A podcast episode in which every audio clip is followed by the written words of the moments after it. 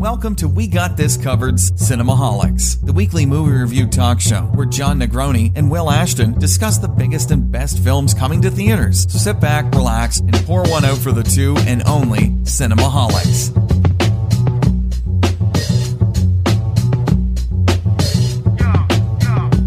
Welcome once again to Cinemaholics, the official entertainment podcast of We Got This Covered. Find all of our episodes on WeGotThisCovered.com, YouTube, iTunes, and more. I'm your cinema host, John Negroni from the Internet, California. And with me, I of course have fellow cinemaholic Will Ashton from the Internet, Pennsylvania. Aloha. And finally, joining us during an episode, the guy who always makes sure everything sounds smoothly, Soundmaster Maverick Hines from the Broadband Basement, whatever that is, is finally with us in the studio, and uh, he would talk right now. Unfortunately, I'm not sure what will happen. He'll probably talk later in the show. We were talking about. He's nodding. Yeah, we're going to talk about Samurai Jack later, and that's when he's going to jump in. But anyway, we have an awesome episode for you guys. I mean, we're packed to the brim with this one. In a little bit, we're going to get to our featured review, Kong Skull Island. But first, we're going to cover a couple of quick news stories we want to get to. Later, we'll do a few mini reviews for Samurai Jack season five, the new show Feud, Betty and Joan, which is coming, uh, I think, releasing this week and a bunch of other stuff we're going to be talking about uh, mini review wise later on. And to keep track of everything we're covering, just take a quick look at our show notes either in the thumbnail of our YouTube video or below the fold in this episode description.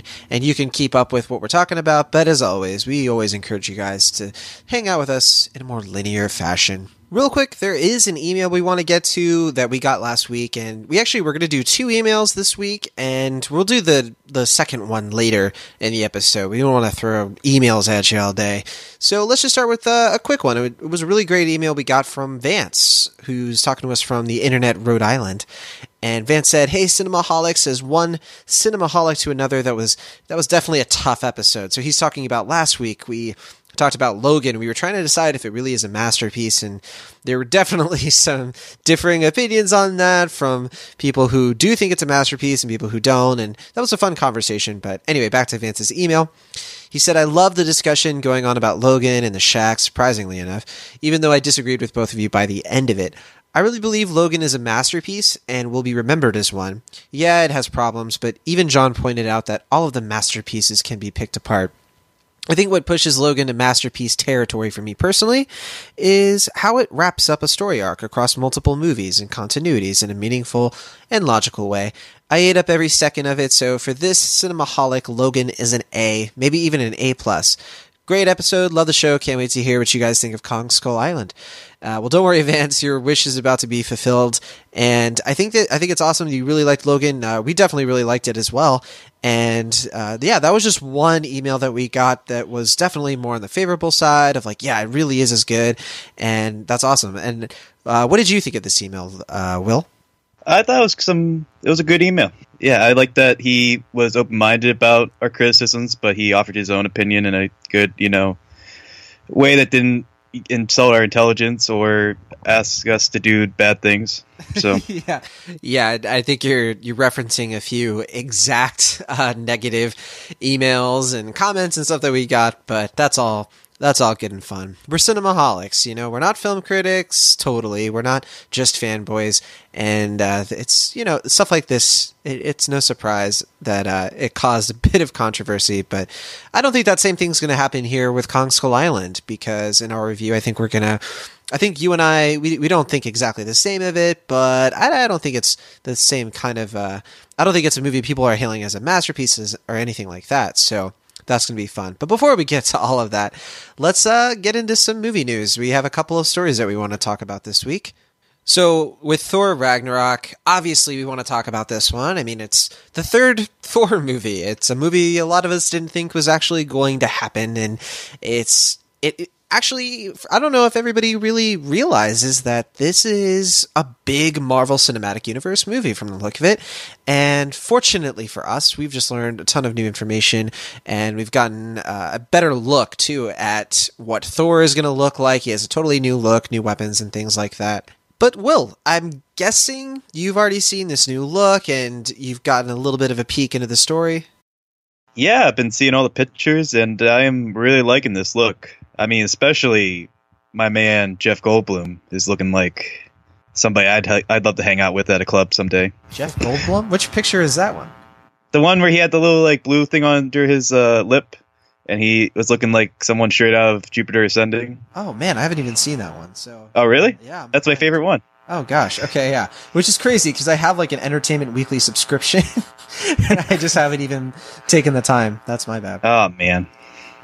But uh, we we know it's not just like new look. Obviously, like their Thor has shorter hair and a couple of swords. What's the big deal? Uh, let's talk about the actual movie. Um, so Enter- Entertainment Weekly broke this uh, a lot of these new plot details, but basically, we last saw Thor. If you're into the Marvel Cinematic Universe, uh, at the end of Age of Ultron, he basically left the Avengers to find out like who was manipulating them. And he, during the course of this movie, he finds out that uh, Loki has been impersonating Odin, who was played, who was of course played by Anthony Hopkins. And if you remember from Thor: The Dark World, which you probably don't, um, Loki basically is disguised as Odin. Nobody knows where Odin really is, mostly because they don't even know that he's missing at all. And there is a character named Hela or Hela, played by Cate Blanchett, who has reemerged in Asgard because apparently Loki is really bad at leading things. And so this is going to be sort of the kickoff of Thor Ragnarok. And uh, there's going to be a battle between Thor and Hela, but it's not going to go so well, probably. And so he's going to end up, and uh, oh, there you go. Jeff Goldblum's playing the Grandmaster, and uh, he's going to be in contact with Thor on this barbaric planet. And the Valkyrie is, of course, in this movie, played by Tessa Thompson. Uh, one of my favorite Yeah. characters from this lore. Uh, really looking forward to seeing her in action, and she's also on the cover. Yeah, she's great. Yeah. And um, yeah, there's a lot of stuff going on here. Doctor Strange, The Incredible Hulk. I mean, this movie's going to be packed with tons of uh, Marvel characters. Well, uh, so you like the Thor movies? Where, I like the first this one. Oh, yeah, the I'm- first one. Yeah, I like the first one. I didn't really care for the second one at all. What about Thor in the Marvel like Avenger movies? Uh, I think. I mean, I always find it weird that he's used sparingly. Like he's in the Avengers films, he's just kind of sort of there a lot of the time, even though he's like the most powerful one in many ways, besides uh Vision. In the comics, really. I guess yeah, that's true. They always like But- right around that fact that he's way stronger than everyone else. Right. I mean, I always just find it weird that Chris Hemsworth can't really find that like uh uh chemistry, I guess, in any other role because he's I always think he does a great job in that part and I, he hasn't really had that much success outside of the films. He has it. Yeah. I think the last movie I, I remember seeing him in was uh, in the Heart of the Sea. Right. What about Ghostbusters? Oh, you're right. I forgot about Ghostbusters, but doesn't that sort of prove the point, right? I, I, I just I think about Ghostbusters and his role in that, and I, I know a lot of people really dug it and they thought he was really funny in that. I just don't see it. I, I didn't find his character hilarious at all. Did you like the new Ghostbusters? I forget. I didn't. I thought Okay. it was uh, really, really. I just I, I, a couple of good jokes in the beginning, but for the most part, I was just really annoyed with it. I, di- I didn't think it was very creative. I didn't think it was very. The only thing about it that I actually kind of liked were like the, the actual ghost fighting scenes were pretty interesting. and That's about it. Hmm. But yeah, uh, Thor Ragnarok. I, I, I'm I'm still pretty excited about this one. We're getting a lot of Oh, yeah. movies this year, and you know, Guardians of the Galaxy Volume Two is coming out pretty soon. They're already saying that the tracking for that. I mean, this movie is going to be huge, and I think that's the very next one. And then Spider-Man: Homecoming, and then Thor Ragnarok. I mean, that's a lot. And we got uh I can't pronounce his name very well, but Taka Waititi or Taika Waititi, yeah, one of my Yeah, favorite he- directors. he is amazing. I just just rewatching What We Do in the Shadows last night. If you haven't seen that movie, easily one of the funniest movies of this past Love- couple I've years. s- What we do in the shadows. I've seen that like five times now. Really? Yeah. I love that movie. I love his movies. I, I loved Hunt for the One Wilder People, which came out last year. That was a good one too, yeah. yeah, if you if you don't know who we're talking about, uh, he's like the one re- uh, reason that I haven't I haven't uh, been that ex- enthusiastic about Thor Ragnarok, just because I don't want him to be sullied. If it, if it sucks, right? I don't want him Sure. to be blamed for it. I guess, but Well, his next movie, they already decided it's going to be Bubbles, about Michael Jackson's uh, monkey, and it sounds amazing. It's going to be from the same uh, company that made Anomalisa. Yeah. I'm really looking forward to that one. Yeah. So And, I think you know, he's okay if this one falls through. I honestly, I think that uh, if it's weird, it's good with him. So Right. Exactly. All right, so there's another movie coming out uh, pretty soon-ish that I'm really excited to talk about because the new trailer just came out, the first one, and that is Atomic Blonde. Yeah. There, Will, uh, you know, it, first of all, have you ever read the graphic novel this one's based on, or? Didn't even know it was a graphic novel, so no. Oh, okay. So, so what did you think of the Atomic Blonde trailer? Uh, dude, I love this trailer so much this is like the first time I don't know. There's been a couple good trailers this year. It's still early, but this is like the first one. Just like I knew nothing about it going in. I just knew Charlize Theron was in it before I hit play on the YouTube machine, and I just loved every. I'm just all about this movie. It's already right up there. It's so badass. It's good ass. I'm just I'm there. Yeah, it's it's crazy. uh, so it's directed by David Leitch, who you guys may know. Uh, I think we sort of brought him up in uh, when we were talking about John Wick because he was part of that. He yeah, he's the uncredited co-director of John Wick, right. the Well, first is- one, not the second one. He's solo directing this one, Mhm. and uh, he was he was a stunt guy basically, and part of the success of the first John Wick was in the stunts, and uh, those guys, the people who made John Wick weren't really directors. They sort of like came with this pet project and sort of turned, a, they made a turn basically into directing through their Right. own merit. So the, really talented group of people, and uh, I'm really looking forward to his real like debut as a director. Yeah, and after this, he has Deadpool two, so this is gonna really kind of prove his own merits on his own terms. So I'm excited We'll all the way. soon, yeah, because uh, this movie is going to be premiering at South by Southwest and tomorrow Yeah. from when we're recording. Uh, so we're recording on March 11th. This is going to be Mm-hmm. we're going to be finding out if it's really any good tomorrow. Funny Right. enough. And, We uh, may have egg in our face come yeah. Monday, but we'll find out when we get there. Well, you know, thirty million dollar budget. I, I I think that this one has a lot going for it, and uh, it's going to be getting a wider release July 28th of this year. Yes, year. nice. So hopefully, we'll be able to check out then. And uh, I mentioned this earlier, but yeah, it's direct. It's based on a graphic novel by Anthony Johnson called uh, "The Coldest City," and it's the same sort of idea. So, like, Charlize Theron is this spy who basically is trying to like hunt after other spies uh, in Berlin, but she's she's an MI6 agent going to, to Germany, and you see that in the trailer and everything. And I mean, it's a hardcore trailer. I mean, there's blood, there's like lots of real like you know Language, sex, nudity, all about it. Oh yeah, oh yeah. It, it's sort of like uh, you you can definitely see the John Wick influences, but it's definitely pushed a little bit further, and uh, the aesthetic is definitely a little bit more like neon pink, and it's not quite as like you know. I guess you could say like John Wick is sort of like neo noir. This is more of like an action movie. Right. It's that it's that sly and slick style, but it's a little more loose, I think. Yeah. It's a little more playful than John Wick was. I'll So- watch. I'll watch. I'll watch. Uh, that. I'll watch. I'll watch. I'll watch. Charlize Theron and literally anything. Uh, she. Yeah. She's one of. She's one of the like. She's not underrated, but she's definitely one of the actresses that people forget about, or if they forget how awesome she is. I think. I think some people do. I think that Oh, whenever there's like a hey, who should be in this movie, or like whenever you watch those like uh, castings for for characters, or like um, not just like superhero movies, but really like big projects, people never think of it. It's always like, oh, Emily Blunt. You know, they just sort of like spout that off. Hmm. That's a shame. It is, yeah. But no, she's she's definitely not hurting for work. She's she's been involved in a lot of great stuff. But Yeah, she's going to be in Fate of the Furious next month. yeah, I gotta say though, I in that trailer, I, I'm just sort of I, I sort of get the impression she's slumming it, but that might just be me. I don't know. Well, she kind of looks like um, Angelina Jolie in Gone 60 Seconds, weirdly enough. Uh, with the hair like slicked back. Yeah, yeah, yeah. All right. Well, that's Atomic Blonde. Uh, we're both really excited about it. We're going to be linking at the trailer. Uh, check it out if you're of age. Yeah, for sure. If you're not, don't tell anybody. All right, guys. Uh, let's get right into our Kong Skull Island review. And ah, my goodness, I, I've I've been following this movie since I think it was like around like I don't know 2015. They sort of announced this, and my my thinking going into Kong Skull Island was okay. King Kong is one of the it's it's a movie's movie. It always has been. And I don't know, Will, where you stand on King Kong, the Peter Jackson version. I don't know where you stand on the, the Japanese adaptations, the Monster Mash movies, the, the original in 1933.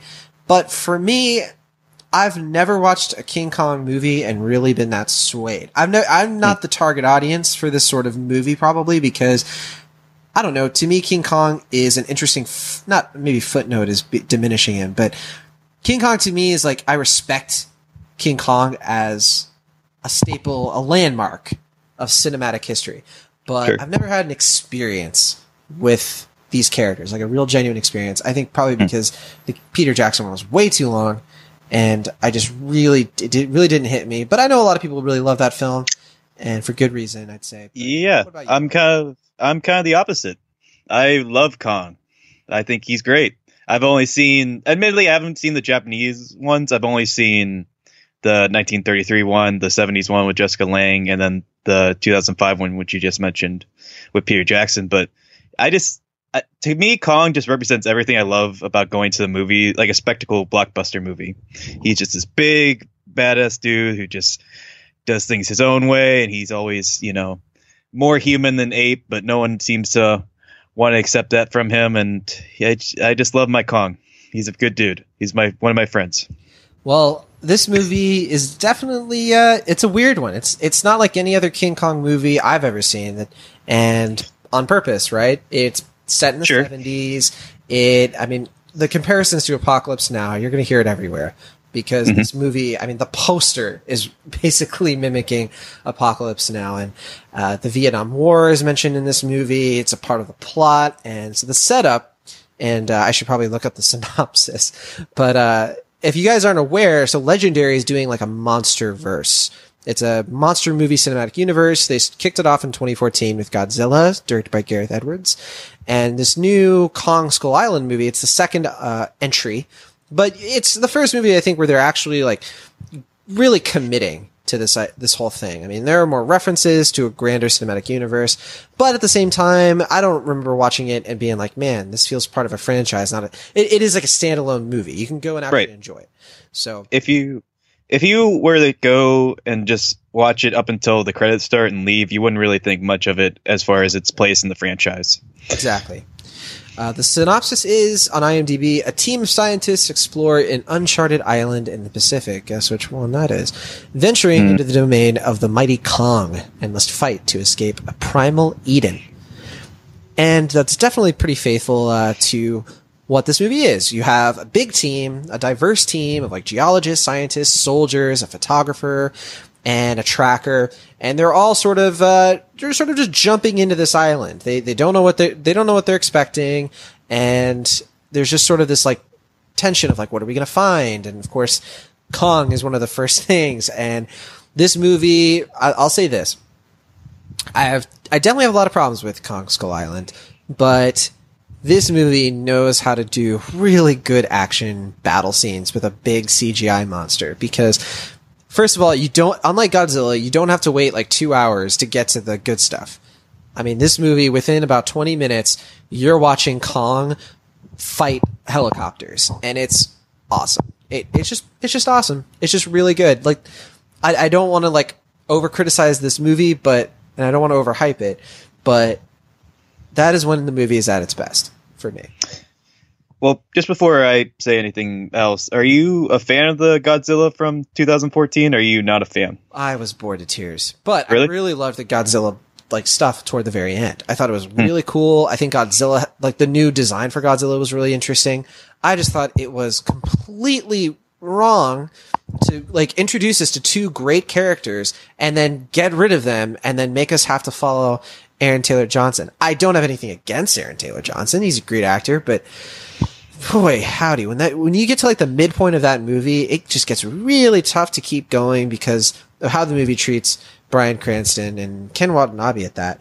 So wasn't a huge fan. This movie is absolutely better. Not it didn't have to do much to be better, but it definitely is a great improvement.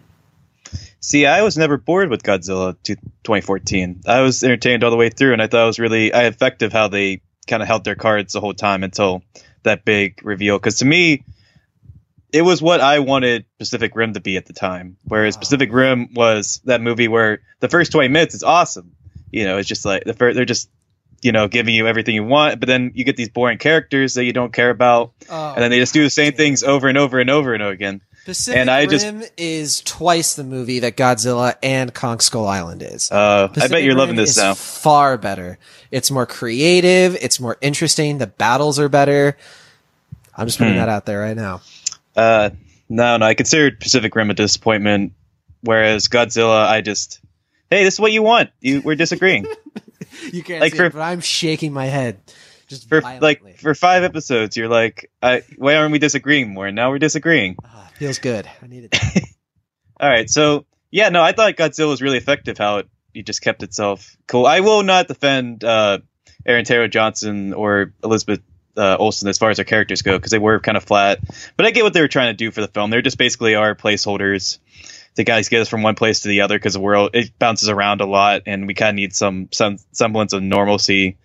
And I don't know. I, I get what I appreciate what they were there for, but I agree that they could have been stronger characters, especially compared to Bryan Cranston, who was way more interesting and developed than playing Jane, uh, Aaron Taylor Johnson. Okay, but as for Kong Skull Island, I Right, think, yeah. I think we'll definitely have plenty of time to talk about uh, the, just like the Godzilla stuff and how that's going to mix, and there'll, there'll be some yelling about Pacific Rim, sure. But Okay. as for Kong Skull Island, uh, so this movie has a, a big cast. Tom Hiddleston plays the tracker. John Goodman is in this. Samuel L. Jackson is sort of the. He's basically, you know, the Moby Dick, the Captain Ahab, basically. Yeah. Uh, Great cast. yeah, uh, I forget the actor who who did the the mocap for Kong himself. Uh, Terry something. I, I'm Yeah. I, at first, IMDb said it was um, what's his name from uh, Dawn of the Planet of the Apes.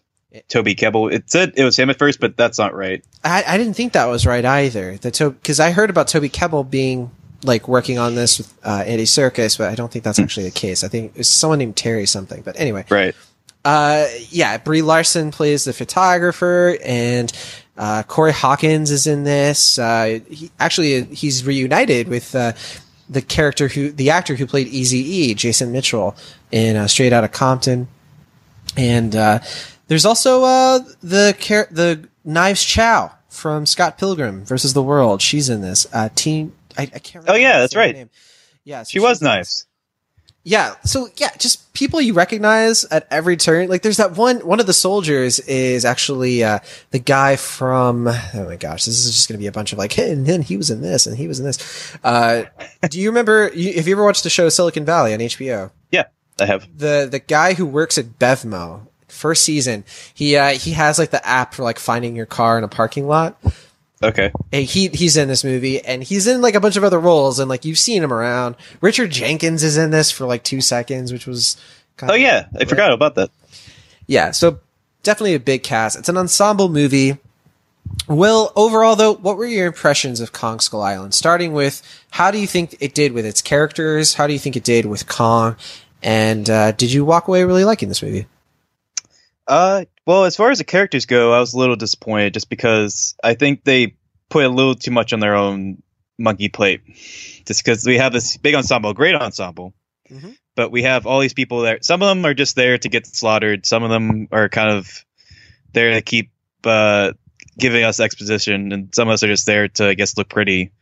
But uh, it just like I thought the characters themselves were kind of lacking because Tom Hiddleston and Brie Larson were kind of flat and uh, lacked any real semblance of uh, depth in the same way that Elizabeth Olsen and Aaron Taylor Johnson did Godzilla.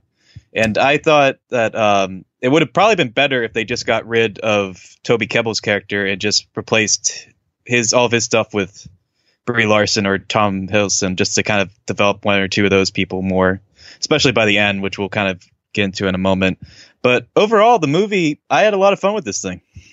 It was big, it was loud, it was brash, and I thought, even though it had all these kind of weird, different genres and elements and clashing and stuff all together, it was pretty fluid. I mean, they kept itself going in ways that I would think otherwise it would just kind of fall apart. But I don't know. I'd give credit to Jordan uh, Voight Roberts. Am I pronouncing that right? Yeah, Jordan Voight Roberts. Yeah, he really, even though this is his second movie, and his first one was just like in Sundance indie movie, Yeah, I've never even seen it. it The Kings the of Summer. Kings It's a really good movie. It's a really good movie. I like it a lot.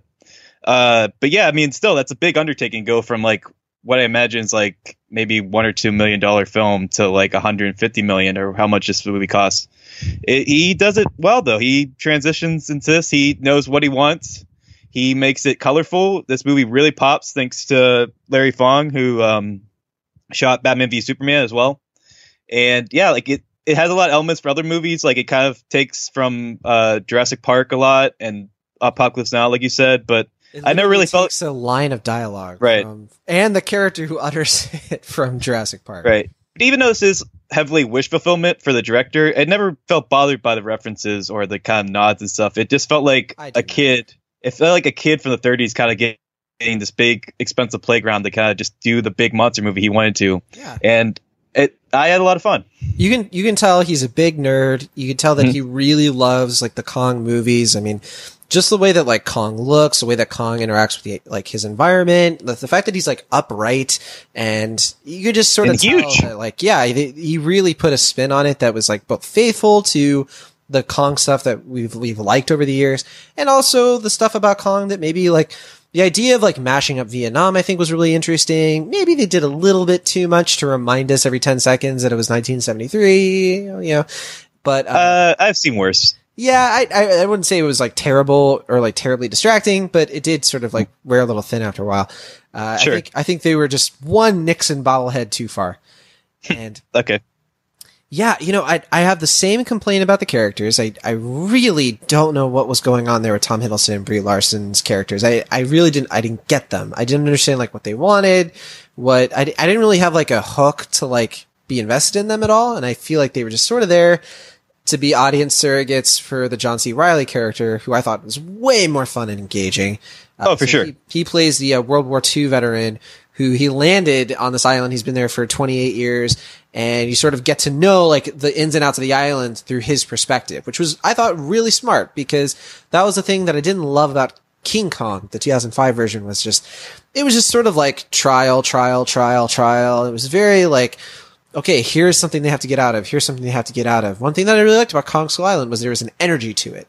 You know, it had it had balance to like, okay, these characters are going to go here. There's going to be this set piece. Oh, here's this cool monster. The ideas were really solid, and I think that a lot of that has to do with uh, Dan Gilroy, who did the screenplay. Um, the story idea was by someone else, but I think I think Gilroy and uh, there were a couple other writers. I think Derek Connolly gets like a last minute, like he. he did This is the- revisions. This is the Gilroy that did Nightcrawler, right? Yeah. Oh yeah. Okay. Nightcrawler, and uh, he he's done like a lot of those like kind of like darker movies, like the neo thrillers and stuff like that. And you sort of get that out of Kong Skull Island in the sense of like things shift and move around quite a bit. I think that one thing I didn't love about Kong Skull Island was the editing was a little weird. Like sometimes it would just cut to a scene. It didn't really make sense for why we were going from this scene to this scene. And I thought that was It- weird and It definitely felt it. very edited in the sense that Yeah. I think there was probably about 20 minutes of footage at least that's on the cutting room floor. Absolutely. Uh, And the yeah. final product is weird because there there are just pure scenes like two or three in a row that's like they feel like short films in of themselves Like what? unrelated to each other like well you just have like these long sweeping shots that don't establish anything you have like this quiet moment where one character is doing something in the lake and then it's followed up by something completely unrelated there's no like connective tissue right and i thought that they were really hmm. beautiful scenes and I think that, like, I, I felt like I was watching a bunch of short films. I'm talking about, like, really the first and second act. I'd say, like, the, f- the second part of the first act and the first part of the second act. That chunk of the movie felt like a lot of, like, short film scenes put together, not necessarily, like, one cohesive story. I think once Reilly shows up, So- though, things get a lot better. so, like, are you referring to like John C. Reilly's introduction at the beginning as opposed to like the narrative that follows after that? No, No, I think that stuff was handled pretty well. I think that like the beginning parts, I think were good because you get Okay. to know like the characters. I think, you know, Yeah, I thought they were great. yeah, it's all pretty silly, but none of it was like pretentious. So I wasn't like, I was into it, right? Like you mentioned it yourself. This is this is a popcorn movie. I don't like to use that term too much, but But it fits here. it actually fits here for once. Like usually people say that when they want to like justify like a dumb movie, but, Sure. and like this movie does have like dumb movie logic, but at least its dumb movie logic is consistent, right? Like it doesn't act really smart in one scene and then try to like, you know, pretend like this. It doesn't try to pretend that this is like some sort of like really smart dramatic film. It's not like Godzilla, basically.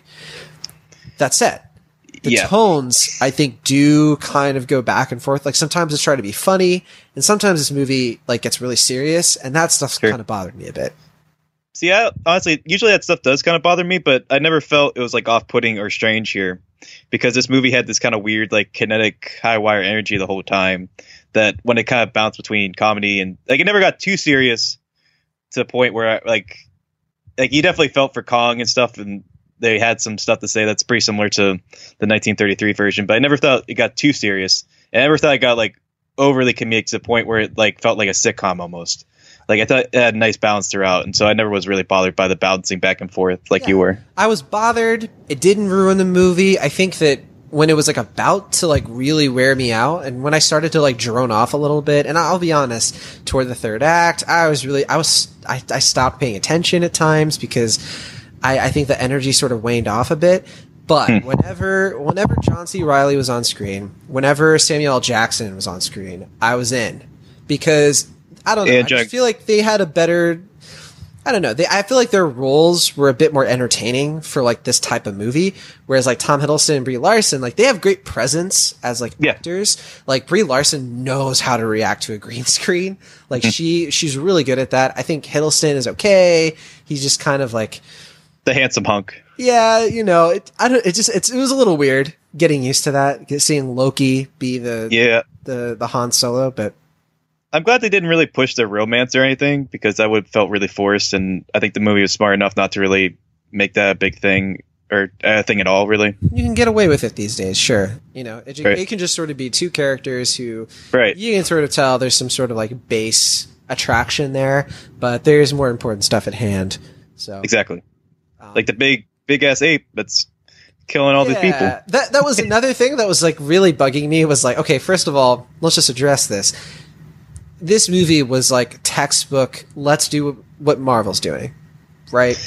Uh, Let's kinda. the same sort of like the quips, the uh, the same sort of like we're getting the cinematography is going to be way more colorful. I know it was the BVS guy, but you know you can sort of tell it has that same sort of energy of a Marvel movie, right?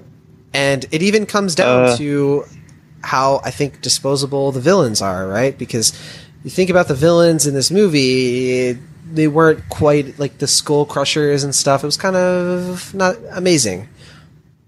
I mean, I'm not saying you're wrong. I just before the end credit thing, I never really thought of Marvel. I just thought of like a big blockbuster from like the 70s almost. Just this, yeah, larger in life. Like we love to have these uh, big, huge, ugly monsters just smashing each other, and we're gonna show them in their full glory and stuff. So I didn't really think of Marvel that much, but I can see what you mean, like the quips and the I little like Marvel. I thought of Marvel every time a character was like, "Are we not going to talk about what just happened?" Hmm. You know, you know See, that was more like Goonies to me. that to happened so many times. I didn't. I mean, the character that guy did kind of look like he was straight out of Goonies. Yeah. I forget that actor's name, but no, I'd like that whole sort of like let's not take ourselves too seriously. Like that whole thing that screamed Marvel to me, but See, to me, that was just like the screenwriter or the director here being just like, "Hey, that's what how I'd react if I was in this situation." I didn't think of it as like Marvel quip time. I don't know. I did, I did. But okay, let's get into our final thoughts. Sure. Uh, that, I think we did a pretty good job not spoiling this movie, and and I think we both recommend seeing it in the theater for sure. I think that Oh, 100%. watching this anywhere else would be kind of pointless. But yeah, I don't know Will, if go that what, far, but What are your What are your final thoughts? yeah, like I said, I mean, I wouldn't say this is one of the best movies I've seen this year because we've had a pretty already great year for film. But I'd be lying if I said I had more fun than I did at certain points in this film, just because it just was this big, beautifully made uh, blockbuster that was confident, it was skillfully handled, and it just completed everything that I wanted to be, even though the narrative and the characters weren't as strong as they should have been or could have been. I gave it like a good solid. I was between a B plus and a B, but I'll give it a hearty B. Hmm, hmm. Uh, it's funny because I, I think we're we're grading this about the same, but I'm sort of like I'm not a hardy bee. I'm sort of like a heartless B, a B Oh, for okay. effort. I, I think that I, I hmm. agree with what you're saying. It's just funny how like my experience is just sort of swayed differently from like the same sort of observations. I think that I, I don't mind when a movie kind of like trades narrative and character for an aesthetic that's different and unique. I just didn't think that Kong Skull Island brought anything all that new. It just sort of like did things pretty competently. There's nothing really surprising about it. I I, I would never watch. I, will never watch it again. Basically, I have no interest in seeing it again. I have no interest in seeing these characters again. To be totally honest, uh, which was kind of how I came out of Godzilla too. And I didn't really care about a lot of the characters, and except just for John C. Reilly. Uh, you know, I, you've you covered a lot of it. I think that I think that this movie, like I said, is something that was fun to see on the big screen because the monster battles are really fun. They're really cool. I think that they did a really good job of like making them entertaining. I usually get really annoyed when it's just a bunch of CGI stuff like, you know, mushed all together, but it, it's pretty good if you, if actually, if you see it, you know, especially if you see it in 3D, IMAX, I think this is one of those movies that actually earns that. And so I would definitely check it out in that format if you can. Uh, I also give it a B, and uh, we we agree, but we also disagree quite a lot. So that's weird. I will say just a quick note: if you're a parent or like uh, someone who's going to take a small child, maybe think twice, just because this movie is really violent. It is. Like, oh yeah, and like maybe one of the most violent PG-13 movies I've seen in a while. Yeah, there there definitely was like no shortage of like just limbs, you know, Right. flying around. Like, uh, yeah, I don't want to give any like death spoilers away, but I'll just say if you're like eight year old is like, yeah, I want to see Kong, maybe wait a couple years, Yeah, because he'll probably freak out. See, it's not like Jurassic World. Jurassic World is like play school compared to this. Um, I mean, that movie got violent at times, but I never was. It, it wasn't quite as frightening or as like really heavy on the violence. Oh, yeah. as I think. I was. mean, the violence is effective. I mean, it's well done. I just think that if you're like, uh, like just because it's PG thirteen, don't think like, oh, yeah. I would agree. It's sometimes even more violent than Logan. I think oh gosh, I don't know if I would go that far. I mean, it's just- weird stuff that happened. it's Logan. pretty graphic. Some of it. I don't know. All right. All right, well, that was our Kong Skull Island review. Stick around because we are also going to be talking about Samurai Jack season five feud. The uh, I forget the subtitle of that one, but Bette and Joan. I think. Bette and Joan, yeah, whatever it is. Uh, Mike Birbiglia's new comedy special, Thank God for Jokes, is coming up later. Making history. We're going to be talking about Raging Bull for a couple of minutes, and the first couple episodes of Big Little Lies. But before we get started with all that stuff, uh, we're going to do our second email and our last one for the show. This one comes from Alex from the Internet Boston. He put he said it, not us. Uh, he said, "Hey everybody," or "Hey y'all." This is Alex from the Internet Boston. I wanted to know what you guys thought about one of the moments of Logan's End. So he he mentioned something about the end of that movie that I can't really say because I'm guessing some of you guys listening you don't want to be spoiled on Logan. You may not have seen it already, but he's basically saying that something happens toward the end of the movie. He said that this part affected me tremendously. Uh, to me, it was without a doubt the most emotional part of the movie because earlier we had Logan saying something that I won't say. All that changes. I really loved it. What do you guys think? And uh, Will, you've read this, and and, uh, I'm not going to read it aloud, so I don't know if you can speak on this, but I guess like the ending in general, like what did you think of Logan? Like, did it like move you? Did it like bring you to tears at all? Uh, it didn't bring me to tears, but that's because I usually don't cry in movies. Usually, That's just because I'm a heartless bastard, not just because uh, it's not effective. Uh, but I mean, it was a good. I I thought the ending was very good. It was very touching. I liked how it tied up their relationship because usually these kind of things don't know how to end. And this movie, the ending was probably the strongest part of it. yeah. Logan is one of those movies I do want to see at least one more time. theaters same here. because uh, he mentioned something in this that has to do with Xavier, and I didn't get something that happened in this movie because of my hearing problem, and uh, that has to do with like Xavier and like stuff that happens before the movie starts, and it just completely went over my head. And it totally changes the movie for me in a way that like kind of hit me like a ton of bl- uh, ton of bricks.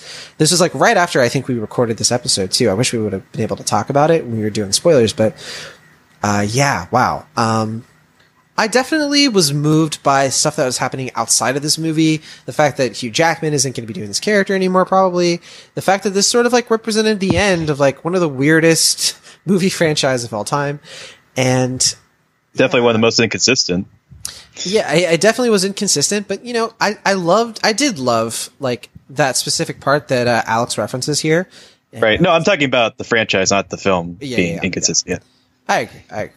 um, I, I did find it moving. I, I guess there were just other things about it that I don't think were quite as uh, great. And uh, you know, I think that for the most part, this one such an easy recommend. I think that anybody who like it's such an obvious movie to watch if you have any sort of affection whatsoever for the X Men.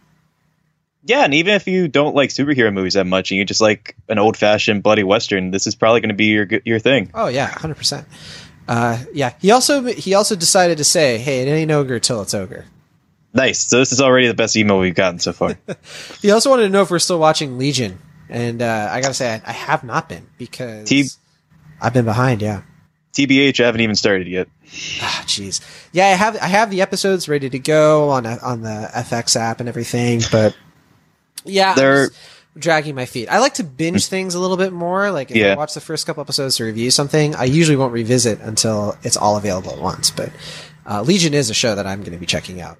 Oh yeah, I'm definitely I'm definitely gonna watch it. The only reason I haven't is just because I'm behind on a lot of other shows, and I just told myself I'm not gonna start another one until I catch up on those ones. So I'll probably by the time it wraps up, I'll be all caught up on it. Yeah. Okay. So let's talk about a show that has been sort of, you know, routinely changing my life since it came out in 2001. Samurai Jack by Genndy Tartakovsky, one of my favorite persons in the world. Uh, I just, you know, Dexter's Laboratory, Powerpuff Girls, Samurai Jack, the Clone Hotel Wars Transylvania. The- yeah, which are those those movies aren't bad. Uh, okay, we'll disagree on that one. the first one's pretty it's pretty Uh. decent um, i love what he does with animation. I love samurai jack. I mean growing up this show was one of my favorite shows of all time. I watched it constantly. And it ends without ending. And we, we don't find out uh, you know for those who don't know it's about a, uh samurai in uh, I forget what era it's supposed to be, but basically it's like the ancient past, and this evil comes uh, to take over the world. And samurai, you don't know his name, his real name. He has a special sword that can stop Aku, who is this shape shifting demon of darkness, and he throws a portal he opens a portal and throws the samurai through it, so he ends up into the future. So the entire show takes place in a post post post post post apocalypse basically and it's it's amazing it's like the, the earth has basically like what would the earth be like if it was ruled by an, an evil demon for like thousands of years and it's awesome and so he becomes Samurai Jack, and so he has to like adapt to this new world. He uses technology and guns, and of course his trademark sword to fight lots of villains and all of this stuff. And we don't know what happens because he's trying to get back to the past so he can defeat Aku uh, and prevent all of this stuff from happening. And unfortunately, or fortunately, we finally have the conclusion we've been waiting for with Samurai Jack season five. Yeah, I mean the story of Jack is really cool. Um, the the initial, like John kind of alluded to, he starts by fighting Aku when Aku first comes around. He is able to defeat Aku, and he's about to, and before he can uh, kind of deliver the final blow, that's when Aku sends him to the future. That, you're just like basically doing the opening credits, yeah. Yeah, well, it's cool because like the, the story behind it's really good because Aku sends him to the future in hopes that by the time he meets Jack again, he's powerful enough to defeat. him. Right, right. Um, and that's kind of left ambiguous, but um, it's cool. And Jack doesn't even go by Jack until he gets to the future, and people start calling him that as kind of like a And we he's don't like- know your name, like what up, Jack? And that's just the kind of first what he episode is amazing too because like you watch him he basically like travels the world as a young boy to be trained in order to defeat Aku. So he learns like all of these weapon skills and navigation skills and it's this beautiful montage that lasts for like 15 minutes. His where you watch him grow up, Yeah. and it's like this ancient order. It's like the White Lotus from Avatar, which Totally. is funny Well, because no, Mako voiced Aku. Before Yeah. sadly he tra- he passed away. And uh, the woman who voices Azula is in the new series as Great well. Delisle, as- yeah, yeah. I can't remember her name. If you It- can't tell, uh, Maverick and I are huge fans of Samurai Jack. So we watched the first two episodes uh, yesterday. So by the time you guys are all listening to this, the uh, the first episode will be out. The second one will be coming out March 18th. So we'll be able to sort of speak to the first two episodes. Yeah. Um, I'll, I'll say that we watched the first two, and um, the first one was. I was a little bit nervous for what it was going to be. Yeah. I mean, it's been almost a decade to come back and do one season, which is which is kind of cool. and this is it. So Yeah. like season five is the last season. It's They're the not going to do anything else. They're going to finish it. But I thought the first episode back, you know, the kind of the homecoming was really, really well done. Like John kind of said, I, I had a lot of. Um, I'm a huge Avatar: The Last Airbender fan. I'm absolutely insane for it. And uh, it felt similar, but it also kept this, you know, old school 2000s Cartoon Network feel with the animation, Yeah. the the you know sword sound effects, the the whooshing dra- like all these cool little things that you remember from your childhood of Cartoon Network are totally still there. It's like the show never stopped. but it looks so good. Yeah. Like it's beautiful. The animation has been definitely has been updated in the last 13 years. And uh, but Will, you've never seen Samurai Jack. How in the world has this happened? I didn't have cable growing up as a kid. Well, there's nothing snarky we can say about that, is there? Yeah, uh, okay. You didn't have cable. However, it's been on Hulu for like a couple of years. Uh, But I don't have a Hulu account. Jeez, what are we supposed to do? That, that's not our problem to solve. Right. Okay, anyway, uh, please do do what you need to do with Samurai Jack because it is a legendary series, and it. I kind of was bummed out watching these first two episodes because this show does not have a successor, and I don't think it will have one. And it, I love everything about this show, the aesthetic of it, the way it looks, the weapons, the battles, like how there's like very little dialogue, how artful it is, but also how western it is, and mm-hmm. it's just so well rounded. It's so different and unique. Yeah. And I'm going to be enjoying every episode for sure. The first two episodes, fantastic. I mean, the first episode's really good. The second episode completely outdoes it. And what you already get the sense of in this new season is they don't have a lot of time to spare, right? So like one, one criticism you could probably lob at the original Samurai Jack was that there were a lot of detours and there was a lot of like, well, Wasn't this isn't really that important. You don't Yeah. really feel like Jack is in any immediate danger. But as this show opens up, Jack is in dire straits, basically. He doesn't have a sword anymore. And it's been 50 years. Time has lost its, effect on him. He can't age. He's given up hope. All the portals are gone. I mean, you're learning all of this within the first like five minutes. And all he sort of has uh, is like the spoils of like the enemies he defeats one after the other. And so once you get to the second episode, it's building up toward a threat like he's never faced. And I just remember watching it. It was around toward like the final couple of scenes where you realize, oh my word, like they are really going for it with this. Like this is writing that you just don't usually get. I mean, it's on Adult Swim, but you usually don't get stuff that's this thematic in a TV show. It's it kind of fits. I were talking about it on cinema on Cinemaholics because watching the first and second episode together felt like watching a movie. oh yeah, absolutely. Hundred percent. there was so much uh, depth to it, especially for coming back from so long. You expect it to be like, okay, they have to kind of sum stuff up and get it out quick. But I felt like they did a fantastic job of letting us know what happened with Jack and Yeah. kind of hinting towards us, like, hey, like Jack's not this. Uh, I think in the original series, Jack was always kind of an immortal figure. Like he just he messed stuff up, and he had his moments where he got knocked down, and I think that's that's Yeah, important too. they even But that in in this. this show, like or in in this series so far, that this season, you can kind of see the he's outside of time. He hasn't aged, but he's still very more like he's still The, got he his bleeds. challenges. Yeah, He bleeds like he's never bled before. So this is on Adult Swim. The rating is higher. So, I mean, you don't know this well, but, uh, basically, like, you know, he fought machines all the time. He never, you know, and he would get hurt, but it wasn't a, it wasn't a mature rating, basically.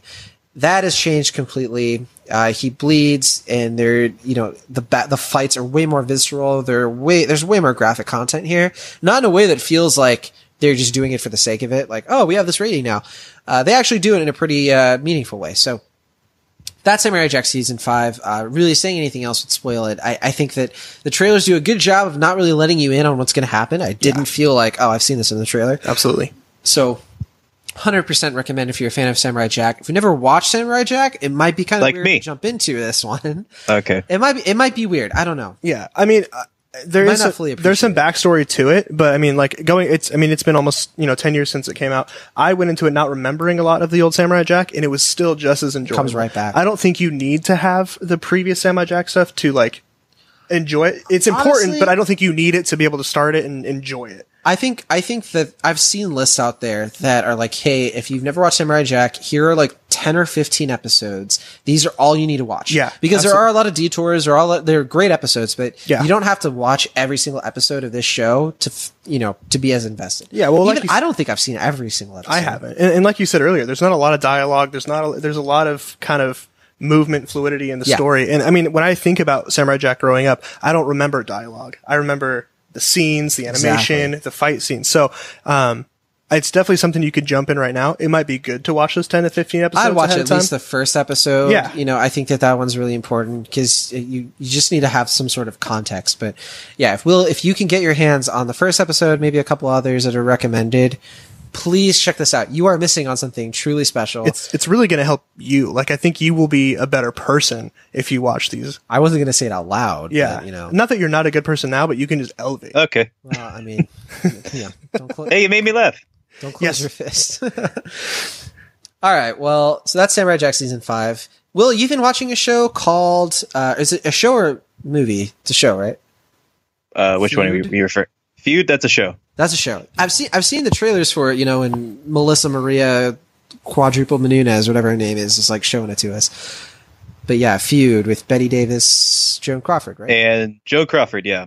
And it's about the making of Whatever Happened to Baby Jane, which is a pretty famous movie from back in the day.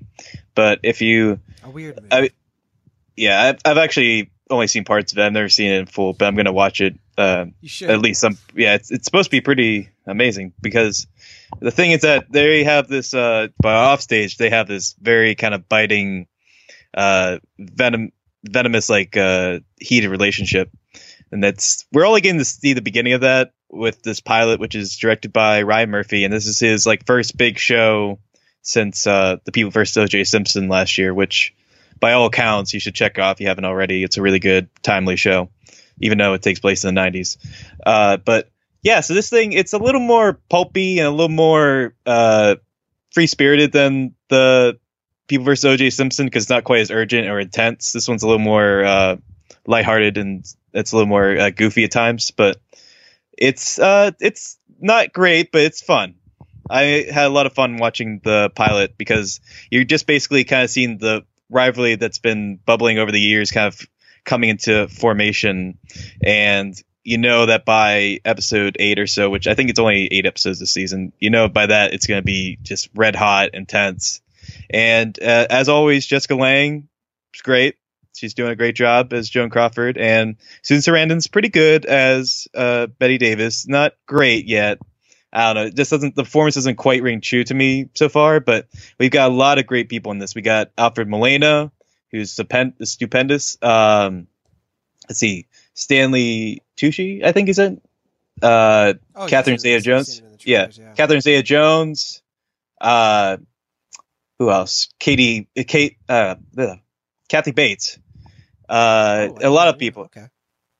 but yeah, it's uh, it's not quite. Yeah, again, it's not quite as tight as People vs. O.J. Simpson, and it's uh, it just doesn't have that quite that uh need to like see what happens next because you, I don't know, it's just, it's just not the same urgency at this point.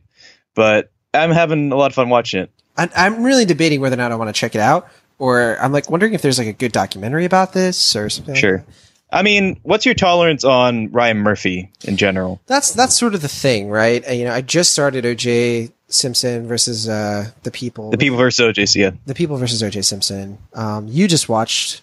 I, I bunch started of it it, actually yeah. today, um, and I watched. I'm on episode six, so don't judge my binging. I was a big fan of Glee the first season and a half. I really liked that show, and then I think it just completely went off the rails. And then I, I never really got into American Horror Stories, so I, I like him fine. He did a really good interview with uh, Todd VanDerWerff on uh, the new Vox podcast.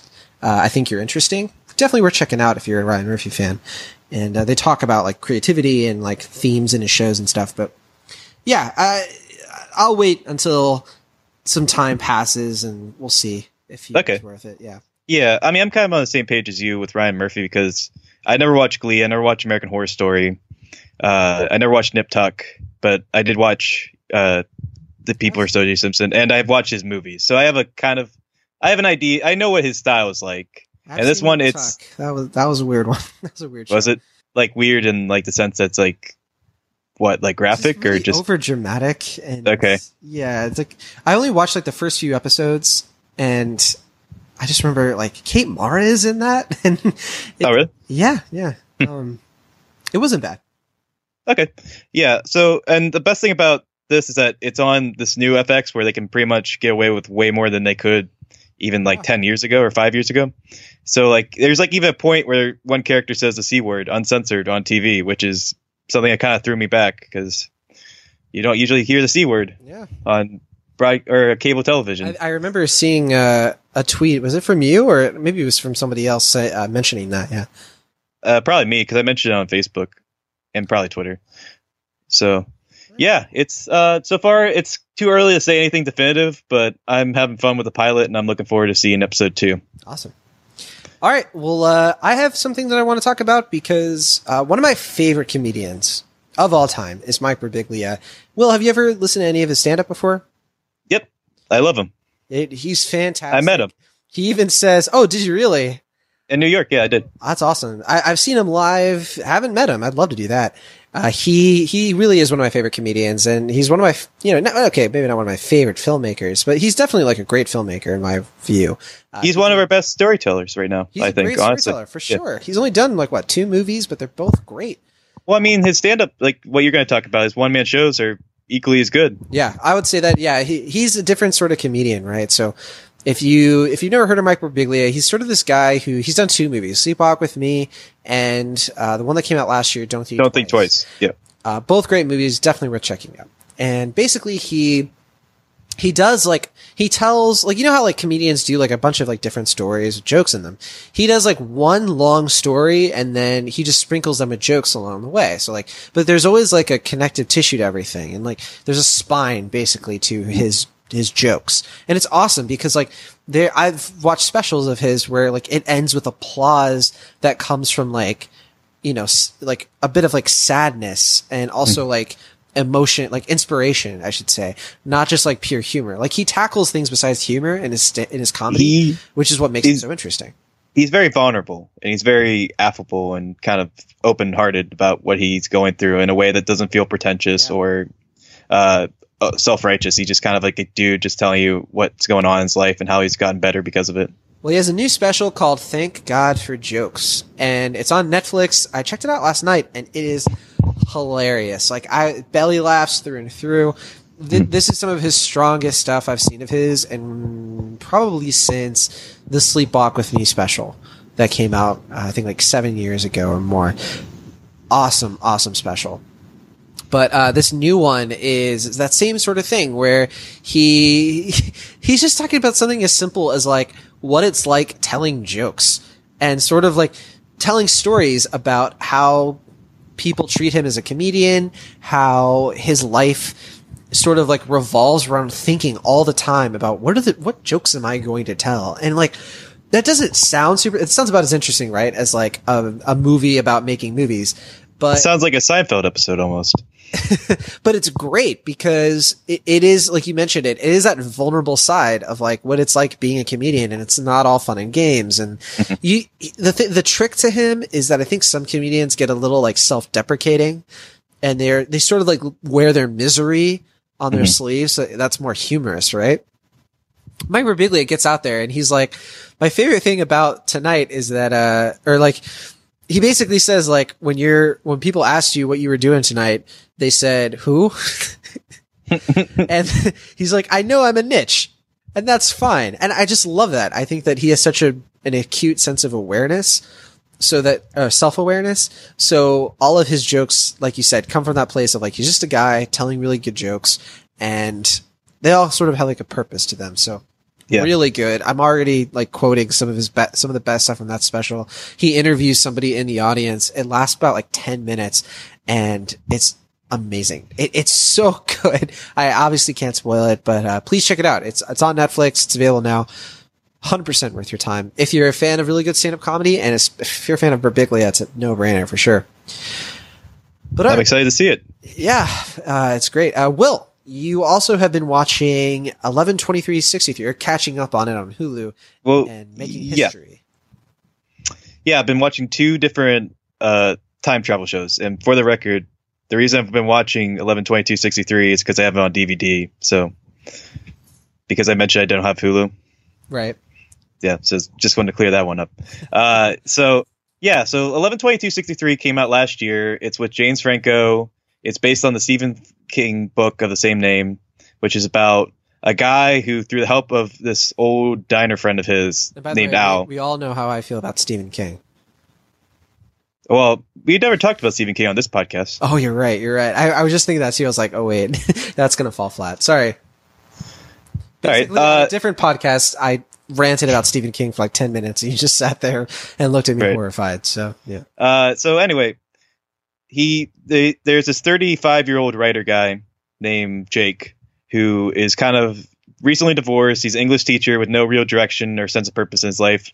He re- he catches up with his friend Al, who's this older diner guy, and he sees him one minute, and he's just his normal self, just serving food. He comes back two minutes later. He's very old, near death, and it's like, what happened? He's like, I have to tell you something. He opens his closet. He can go back to time to 1960 something, a certain date. I can't remember the exact date, but it's he can go to a certain point and he can basically do anything in that time period. And if he goes back- time travel dynamics is about time with Rachel McAdams and Domhnall Gleeson. Sort of, but he can only go that one time in that one place. Like Mhm. about time, he could go any time in any place. No, And the change whole it. idea of like going into a closet and just yeah. Right. Yeah, yeah. So when you have this power, like what do you do with it? You have to do something monumental, right? And they decide that the one thing they can do is kill JFK. Or they kill the Lee Harvey Oswald who killed Oh, I was JFK. about to say, I was like, well, Yeah. we don't have to do that. uh yeah, so Mission accomplished. Right. I don't know. Um, I read the book recently, and it's a big, long book, but it I liked it because it's very plot heavy in a good way, in the sense that it feels very precise, and you feel like you're going on this journey, and you think about the consequences and all the minute, minute details that have to go into doing something this like huge and altering, time altering. You- But the show feels a little more, if not clumsy, a little more, I guess, like uh, free wielding in a way that I don't think is that interesting as opposed to book. I don't know. It just they made the character dumber, and they make him do a lot of dumber things just to make him feel more relatable, I guess. And like it's kind of interesting at first because it's a different direction than this, the book, so it doesn't feel like you're seeing the same story twice. But I just don't feel the same way as I do for the characters in the book as I do as I'm watching the show. It just feels kind of I don't know, just tedious, I guess. And I don't know. I'm kind of on the fence right now. I'm six episodes in. There's eight episodes. I'll probably have a more concise idea of how I feel about it. But right now, I'm kind of on the fence about it.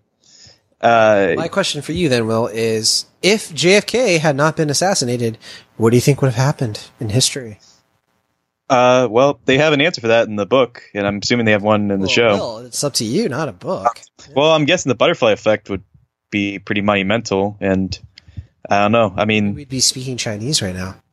we might we might be dead because we didn't know what JFK was like as a full term president. That's one time travel show I was watching. The other one is Fox's new comedy, which is called Making History, which is whereas eleven twenty two six three is a little more serious, a little more uh, concentrated on the facts. This is a very lighthearted show. Uh, in the same vein as all the other Sunday shows on Fox, and it's Adam Pally as this guy who got a duffel bag that can take him back through time that he got acquired from his late father, and he used that basically just to kind of uh, mess around in the colonial times with this girl he's been seeing who appreciates him because he's a little more modern and a little more uh, funny in the, the way her peers aren't, and also respects her as a woman, whereas the colonial people didn't. And he notices that like the time, like once he goes back and forth all the time because he does it like on the weekends for fun. He notices that the British are kind of becoming a little more uh, equated our times because the you know Rev- American Revolution didn't come into place, so therefore time is messing up. So he has to get in touch with this history teacher that he has kind of a frenemy relationship with, and they go back and they kind of have like this sort of Bill and Ted relationship with time. And at first, I like the pilot like that just aired on Sunday last Sunday was kind of rough because it was like a pilot where it didn't really know exactly what it was going for. But when we got to episodes, because I've seen the first four episodes, and I think when it gets to episode four, it finally finds its sense of direction and sense of purpose because it's a little more progressive, it's a little more smart, it's a little more self-aware of what it's going for, and I'm kind of digging the show right now. It sounds interesting. It it sounds like a weird combination of Bill and Ted and kind of like Midnight in Paris in a weird way. Yeah, honestly, yeah, it's like describing yeah, like whereas um eleven twenty two sixty three is very concentrated on like okay, if you go back in time, like how would this mess everything up? This is not at all concerned about what the butterfly effect would be like. It's just like hey. It's uh, like, hey, if you went back in time and you could do whatever you want, what would you do? How would you And change the- as a person?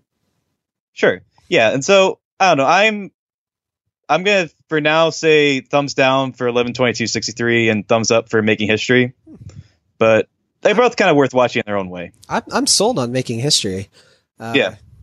and the movie sounds good too, or the show. But- dang, that was almost Uh, good. all right. I get so, so I think maybe let's. uh We were going to also talk about Raging Bull and Big Little Lies. But let's save that for next week. sure. and uh, so we can wrap up here. As we wrap up, uh, uh, like I said, packed episode, right? Uh, I think we got we covered a lot of information, and I think next week is going to be big too because Beauty and the Beast is coming out along with Free Fire and Belko Experiment. But I've got to tell you something. Well, first of all, I'm still excited about Belko Experiment, even though the reviews haven't been so hot on it yet so far. James Gunn wrote it. Yeah, I'm, I, I'm still holding out hope.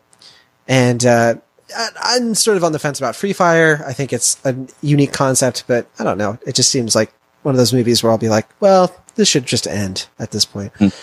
Beauty and the Beast, honestly, I've been on the, I've been cautiously optimistic about it. I, after listening to the soundtrack, I could not be any less worried Yeah. any more worried. Like I'm just really ready for this movie to not be really good. I, I'm trying. I'm trying really hard to look forward to it, but hmm. there's just something about like when you're listening to the soundtrack, I just got this immediate sense of this isn't Cinderella because the Beauty and the Beast was so perfect as it was. I just don't know. Maybe it'll surprise me, but I just don't know what this movie is going to do that the animated Does Beauty it- and the Beast didn't do already. Does it feel does the soundtrack feel soulless at all? Oh my word! It's it's auto tuned so much. Like I Okay. think even Flo Rida would get a bit annoyed. I it just mm-hmm. like it, nothing sounds like real, and I don't know. Like it, it's just it's like it's trying not to be a show tune, but it's also like aping the show tune at the same time Sure. and it's weird and it, it's just weird to listen to these songs in a way like with the lyrics changed right like the little interactions between belle and like the people of the town it just i don't know it's just like why would I, i'm not saying they shouldn't have changed them because i probably would have been like oh you should have changed them but i just feel like i'm in a weird place like i, I i'm just worried I don't, I'm I don't worried too, man. dislike this i don't want to dislike emma watson Sure. I don't know. I'm yeah, I'm kind of worried as well, just because I feel like, like you, I just don't know what the point really is. Because I like Bill Condon, the director. He's usually like three out of five times I like his stuff. We got a good cast here, and we have the money from Disney to make something really extravagant with this. But like, why? Like, what are we gonna? What what purpose does it serve? And honestly, the reviews that I've seen so far have been kind of mixed, and the ones that have been more negative sound like more like yeah, that's how I'm probably gonna feel. But I'll keep an open mind. I see it Monday. same. I, guess, I hope for the this is- best. I guess this is just like, look, Alice in Wonderland. That made sense to treat as Mhm. live action, right? Because it had been so long since we had seen, and it was cool to see, and, it, and they did a different story with it, right? Like it wasn't just Alice in Uh, Wonderland. I wouldn't call it cool, but Yeah, I mean, I didn't love the movie, but but what I'm saying is like at least it had a point, right? I, I think even Sure. Cinderella was. They, they, I didn't love that movie either, but uh, I did like that. one. but it, well, it was fine because like it was kind of I was kind of interested in a live action Cinderella because even though I still prefer Ever After, it was kind of cool to like explore. I'm using cool again it, to explore Cinderella as a character because the previous movie was way more like the villains are sort of the flamboyant and like the main the What- good characters are kind of simple, and so it was kind of cool to reverse that a little bit, and so you could actually have like Cinderella be like a character, and that was cool, and the prince too. Are you uh when you say forever after? Are you talking about ever after with Drew Barrymore? After. I said ever yeah. after. I didn't say forever. I think he said forever, but never mind. I meant to say ever after. Yeah. Uh, and also Maleficent. The point of that, right, was like, oh, Mm-hmm. let's do it from the perspective of Maleficent. I was like, okay, Jungle Book, right? Like the first movie wasn't. eh, I wouldn't say it was very good. Like I think it, people. Oh, I like Jungle. I like both Jungle Books. I don't think it's bad, but I think that like the new one did have a point too because the technology Hmm. in it was amazing. And Yep. then and yeah, and like it did it was like doing stuff that was like more reminiscent of Kipling's book. But it, you know, it still was like the animated movie too, but and then of course would Pete's too. Dragon. Pete's Dragon was such an obvious like take this like kernel of an idea that was used in a terrible movie and make a really interesting Disney like indie movie. Like that was genius. But now we're at Beauty and the Beast, and I'm just kind of bored. I, I I just don't think that there's anything you can really do. It came out so recently. I think it's the same. It's going to be the same thing with Little Mermaid too. Yeah, I I mean, Little Mermaid, I'm kind of interested in because I think the sea is really interesting, and I think doing that in CGI could be interesting. But I don't know with Beauty and the Beast, it's like that's such a lightning in a bottle success. Like that relation, that movie could go wrong so many ways, and it almost did if you look at the behind the scenes stuff. And I just I don't know, like I feel like in animation that that story kind of works, but when you make it in live action, it just seems creepier and Yeah. weirder than already like it just works in animation because you don't really think about that stuff but when it's in live action it's like okay why would she fall in love with this buffalo man that kidnapped her Well, we're, we're going to be talking about this a lot more next week, and I definitely have more thoughts I want to get into. But thank you to all of you who uh, listened this week, and uh, I hope you guys enjoyed Kong Skull Island as much as Will did, and I guess I did too. Uh, that'll about do it for us. If you want to catch any more of our stuff and the things we write for, uh, just follow us both on Twitter. I think is the easiest thing to do. I'm at John Negroni, that, and we'll link to that below. And uh, Will, you are at the Will of Ash, correct? correct Right, right. Uh, it always makes me think of Dark Souls whenever I hear that. But uh, yeah, so we'll we'll see you guys again next week. Don't forget to download this episode, subscribe to all that stuff on iTunes and uh, Stitcher, Google Play, wherever podcasts are sold. And uh, if you're checking us out on YouTube, subscribe to We Got This Covered on YouTube. We are going to be linking to a lot of different things. Uh, the Kong Skull review in written form will be linked below, along with a lot of these news stories. If you want any more details on Thor Ragnarok, uh, just be sure to go to WeGotThisCovered.com and all that stuff will be there for you, and we'll put in the show notes as well. Uh, special thank you to Maverick Hines for running the show in the background and keeping us on track. Uh, we couldn't have done it without the broadband basement. It's hard to say, though. Happy to be here, guys. Thanks for having me. He thought I was going to forget him, basically. thanks for uh, helping out when i couldn't talk about samurai jack Yeah, no problem. But also, like, watch it. Like, just Yeah. do yourself a favor. Like, do it. all right on that really optimistic note, uh, let's let's uh, salute for now. Uh, from the Internet California, I'm John Gurmy. and from the internet pennsylvania i am will And from the broadband basement, I'm Maverick Hines. We'll see you guys next time.